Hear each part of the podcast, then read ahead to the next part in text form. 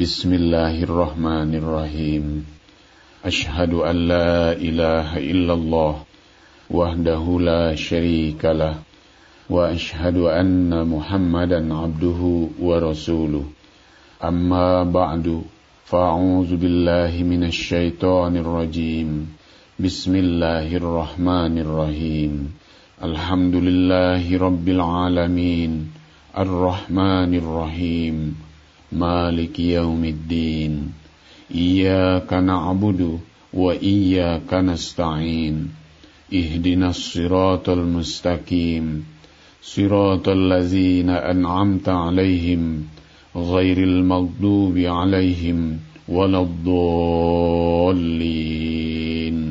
آمين Para pendengar sekalian yang dirahmati Allah Ta'ala Assalamualaikum warahmatullahi wabarakatuh Alhamdulillah puji dan syukur kita panjatkan kehadirat Allah Subhanahu wa taala. Berkat rahmat dan karunia-Nya kita berjumpa kembali dalam tarbiyat dan taklim online, program yang diprakarsai oleh Pokja T3Ki Pusat Jumat Ahmadiyah Indonesia. Pada edisi kali ini kami akan menyampaikan materi tentang salat adalah doa. Materi ini kami ambil dari khutbah Jumat Hazrat Halifatul Masih Ar-Rabi rahmatullah alaih tanggal 24 Juni tahun 1988 di Masjid Al-Fadl, London. Para pendengar sekalian, Hazrat Halifatul Masih Ar-Rabi rahmatullah alaih bersabda, Kudrat atau kekuasaan Allah Ta'ala itu tidak terhingga. Dengan perantaraan doa, hamba Allah yang tidak memiliki kudrat atau kekuasaan dapat memanfaatkan kudrat Allah Ta'ala itu. Akuilah kelemahan saudara-saudara dan berusahalah berhubungan dengan kudrat Allah Ta'ala itu melalui doa. Kemudian nanti lihatlah betapa banyaknya berkat yang Allah Subhanahu wa Ta'ala akan limpahkan kepada amal, pekerjaan, dan rencana saudara-saudara. Untuk melaksanakan salat dan zikir pun tidak akan dapat dilakukan tanpa doa. Oleh karena itu adalah kewajiban setiap orang tua dan orang berakal yang mendengar seruan saya ini, agar mereka memperbaiki serta meningkatkan mutu salat saudara-saudara melalui doa sambil salat dan berzikir. Hazrat Masih Maud salam bersabda bahwa salat sebenarnya merupakan permohonan di hadapan Allah Subhanahu wa taala yang bisa menghilangkan segala macam dosa dan keburukan manusia. Manusia bergelimang di dalam dosa, namun demikian ia ingin memperoleh kurub ilahi agar memperoleh ketenangan dan ketentraman yang akan membuahkan najat atau keselamatan. Akan tetapi hal itu tidak akan dapat diraih dengan kelihayan dan kepandaian sendiri. Sebelum ia memanggil Allah Ta'ala melalui doa, ketenangan dan ketentraman itu tidak akan datang. Sebelum ia berusaha mensucikan diri, tidak mungkin ia bisa menjadi suci. Sebab telah menjadi pengalaman banyak orang yang berdosa, bahwa sekalipun mereka telah berusaha keras untuk menjauhi dosa, akan tetapi ia tidak berhasil. Bahkan sekalipun telah sampai ke tingkat nafsu lawamah pun, mereka tetap gagal juga. Pada hakikatnya mensucikan diri seseorang adalah pekerjaan Allah Ta'ala, bukan kekuatan manusia.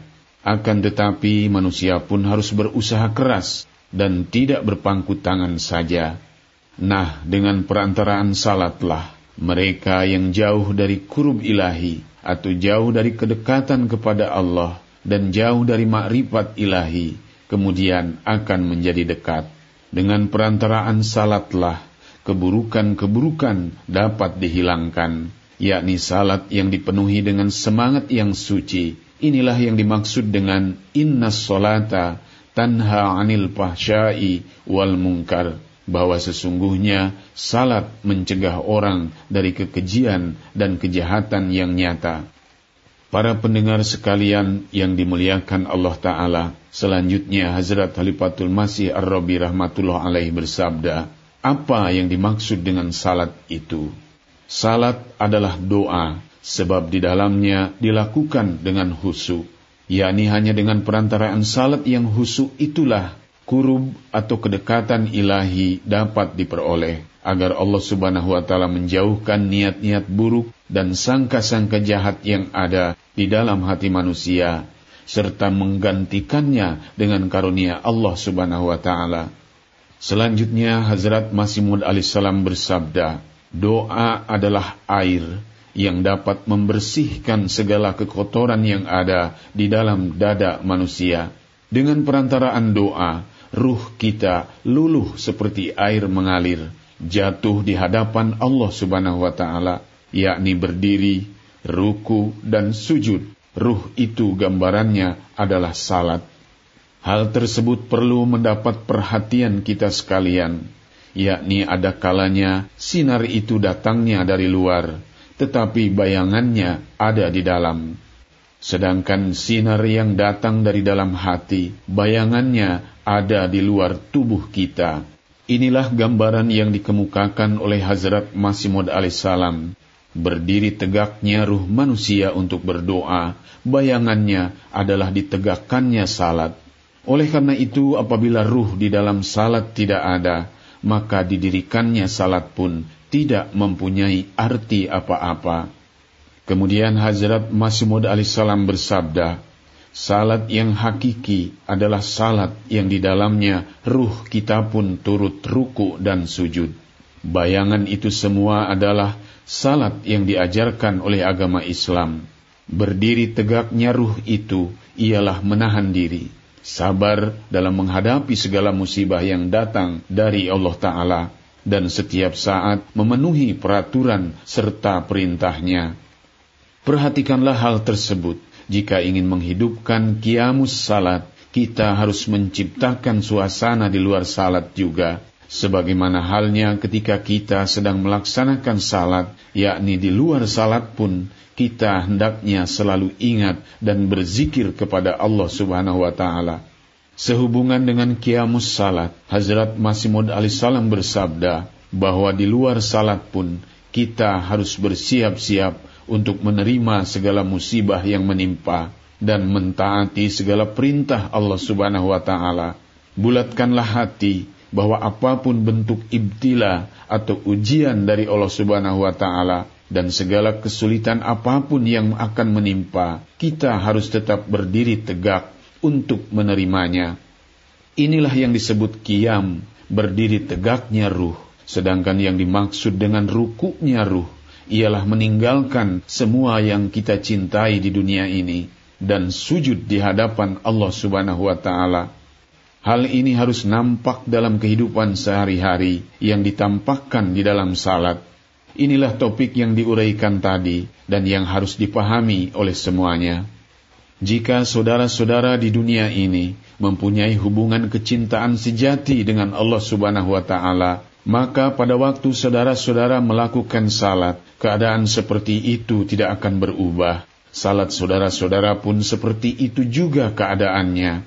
Merujuk kepada hal itulah, sabda Hazrat Masih Maud salam bahwa salat saudara-saudara akan tanpa ruku, walaupun saudara-saudara di dalam salat melakukan ruku. Sebab ketika salat, saudara-saudara tidak bisa memutuskan hubungan dengan dunia. Kemudian sujudnya salat ialah hadir dan merendahkan diri di hadapan Allah Subhanahu wa taala dengan menghilangkan semua keinginan jahat, husuk dengan sempurna. Inilah yang disebut sujud. Oleh karena itu, apabila saudara-saudara dalam kehidupan sehari-hari menghilangkan segala nafsu jahat, merendahkan diri di hadapan Allah Subhanahu wa taala, menganggap diri tidak berdaya, maka selama itu salat atau sajidah saudara-saudara akan terwujud. Sebab Hazrat Masih Maud alaihissalam telah bersabda bahwa sujud merupakan bayangan dari sinar yang terpancar dari dalam. Oleh karena itu jika keadaan sujud di dalam hati tidak ada, yakni saudara-saudara tidak merendahkan diri di hadapan Allah Subhanahu wa taala, maka bagaimana mungkin akan ada bayangan sujud di luar salat? Jadi untuk mendirikan salat adalah ibarat menyusun batu bata ketika membangun rumah dan mengajarkan kepada orang lain cara-cara membuat rumah yang benar. Demikian pula lah Hazrat Masih Maud salam mengajarkan kepada kita cara-cara salat yang benar.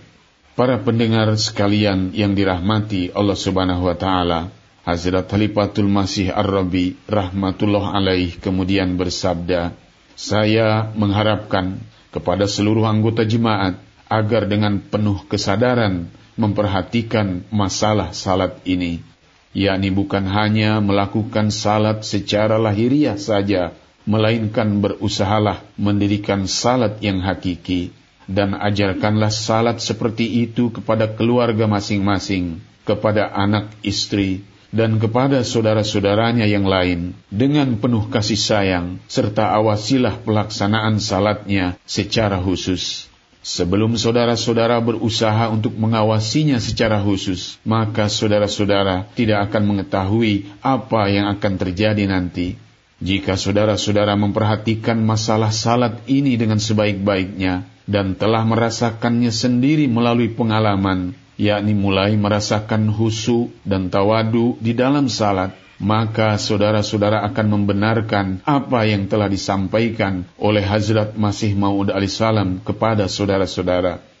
Sebagaimana telah saya beritahukan sebelum ini, terakhir saya beritahukan lagi kepada saudara-saudara bahwa saya telah mengeluarkan tantangan kepada dunia, yakni kepada siapa saja yang mendustakan jemaat Ahmadiyah dan pendirinya untuk bermubahalah saya mewakili jemaat di seluruh dunia dan salat pun mempunyai hubungan yang erat sekali dengan tantangan mubahalah ini, seolah-olah keberhasilan mubahalah terletak di dalam salat.